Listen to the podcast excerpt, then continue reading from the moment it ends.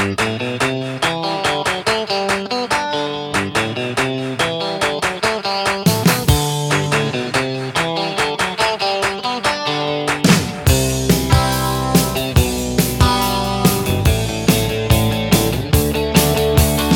and welcome to another episode of the Home Run on Wheels podcast. This is Ron Clements with my wife Patty, Hello. And we have relocated again. We are in Joliet, Illinois, uh, moving down here from Sycamore, still in the Chicagoland area, beginning our Route 66 trip.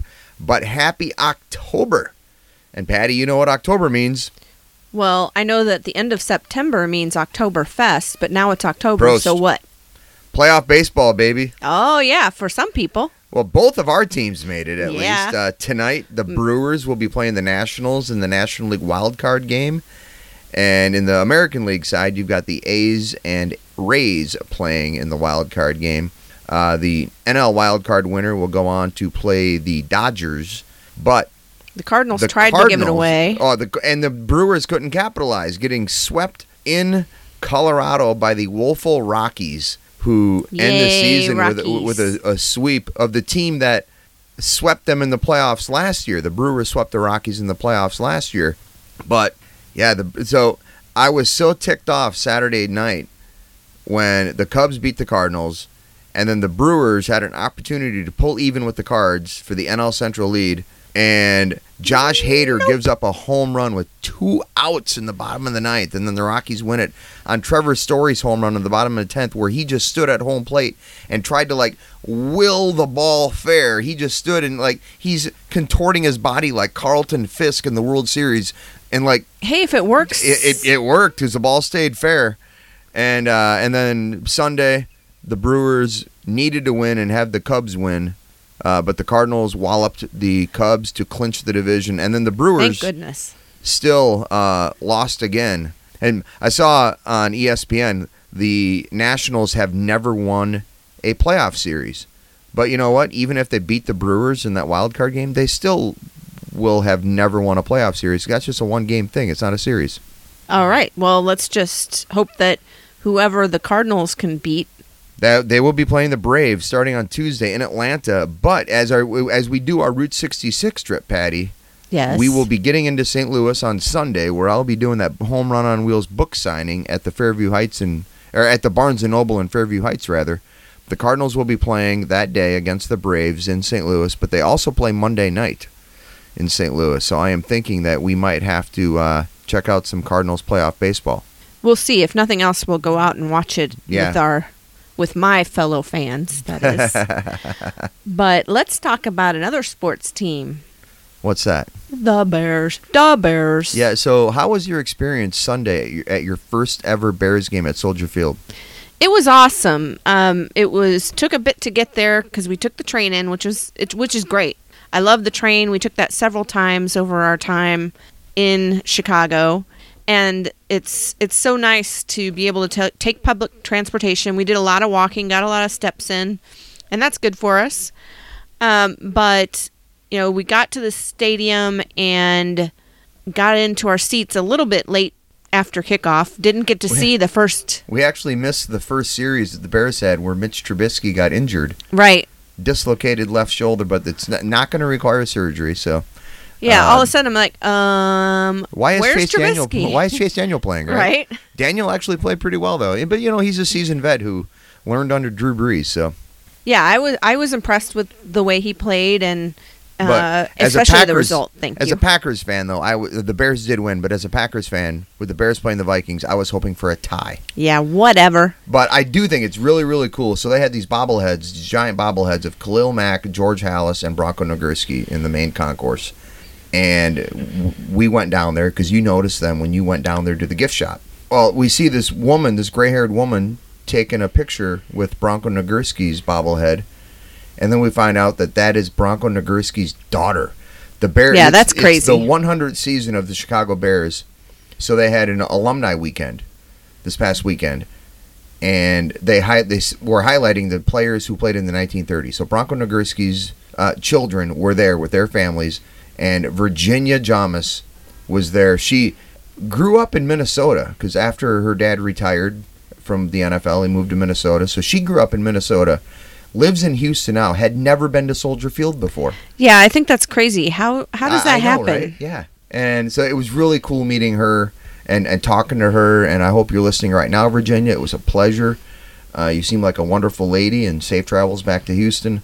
Uh, but that that was neat, and I, I was like showing that picture to Bears fans, like, "Hey, get, guess who we just met on our walkabout?" right. Yeah, it was really cool, and I really liked the stadium. It was fun to see. Everybody talks about how it looks like a spaceship landed in the old stadium, but I don't know. I think it's pretty cool, and you get to you can see from the concourse. You can see where some of the old seats were in the old stadium. That, Very far away from the field. Yeah. those old seats. right.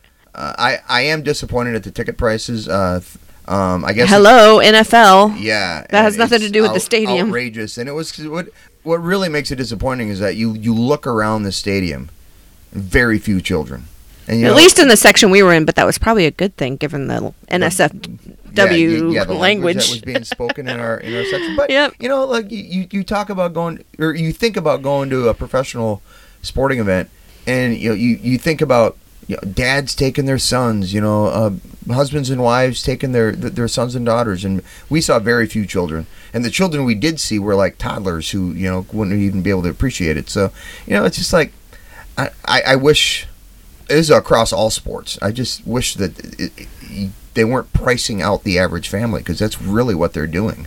Yeah. it's, it's unfortunate.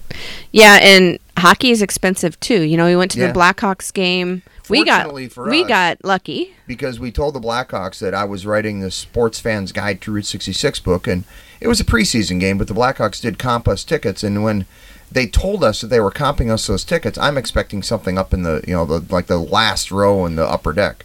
Right. Well, these were Which club would've been fine. seats, section 206 at United Center, and I was surprised. I was pleasantly surprised at how good these seats were. And first impression of United Center, it's huge.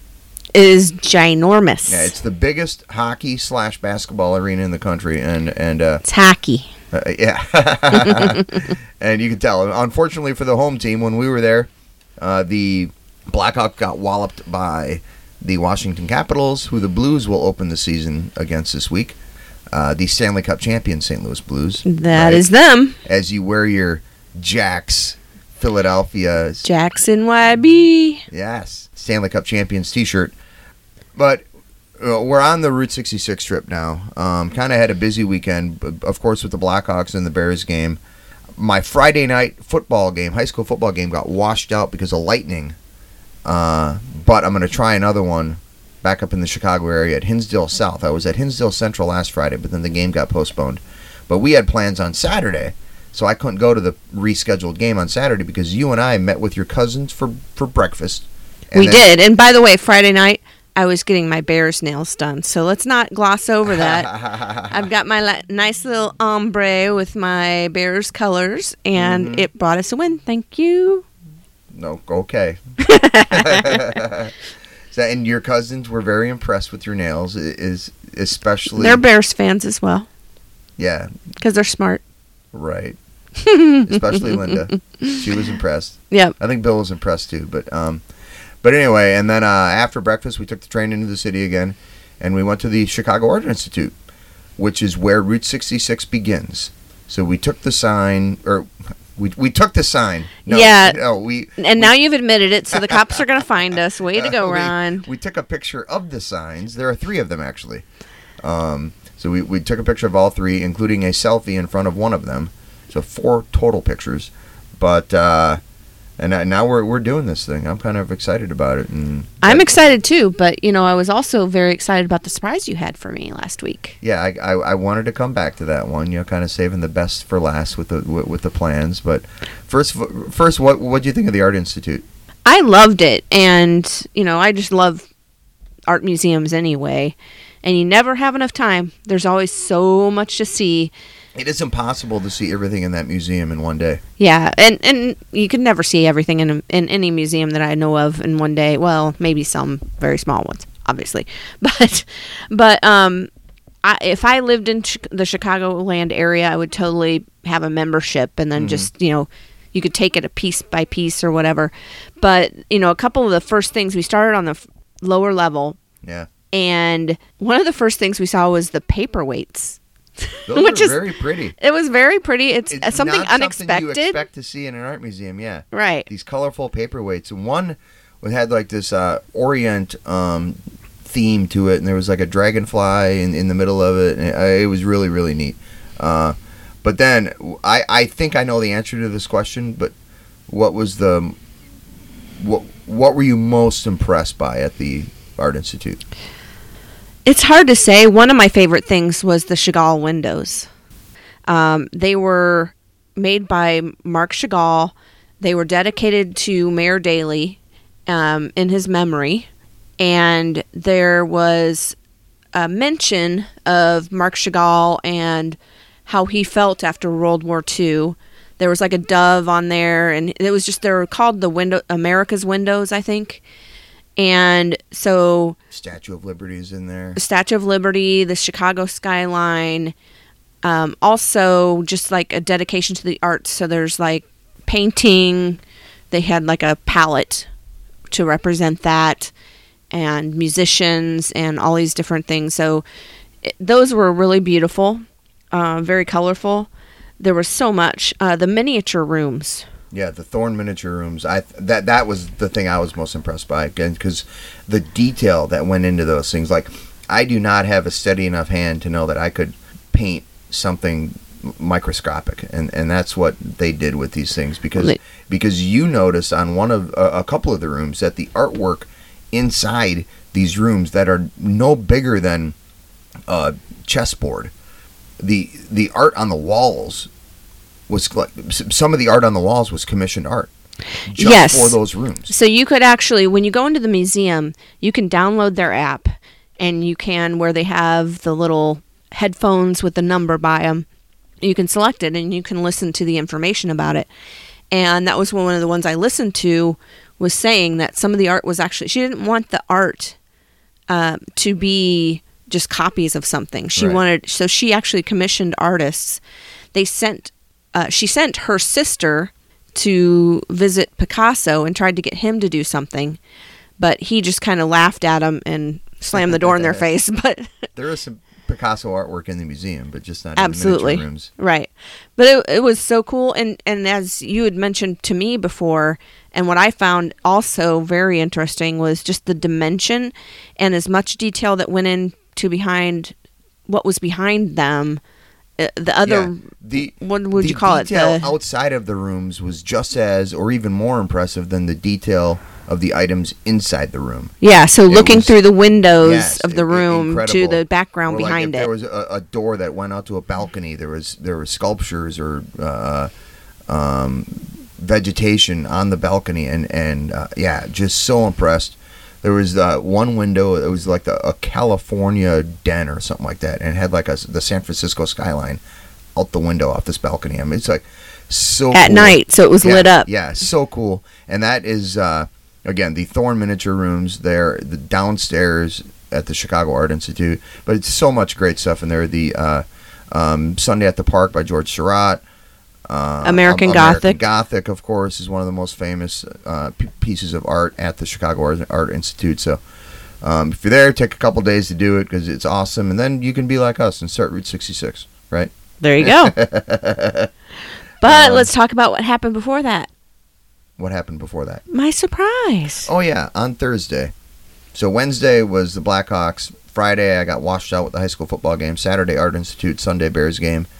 And then Monday we got to Joliet, and now we're here. Uh, I have an interview lined up this afternoon with Kurt Heron of the Joliet Herald News. And then tomorrow I'm going down to the University of Illinois Springfield to, to interview the athletic director for the upcoming book, A Sports Fan's Guide to Route 66. Uh, but Thursday, I hyped up the surprise so much. You did figure it out Wednesday night, though. You cheeky, sneaky girl.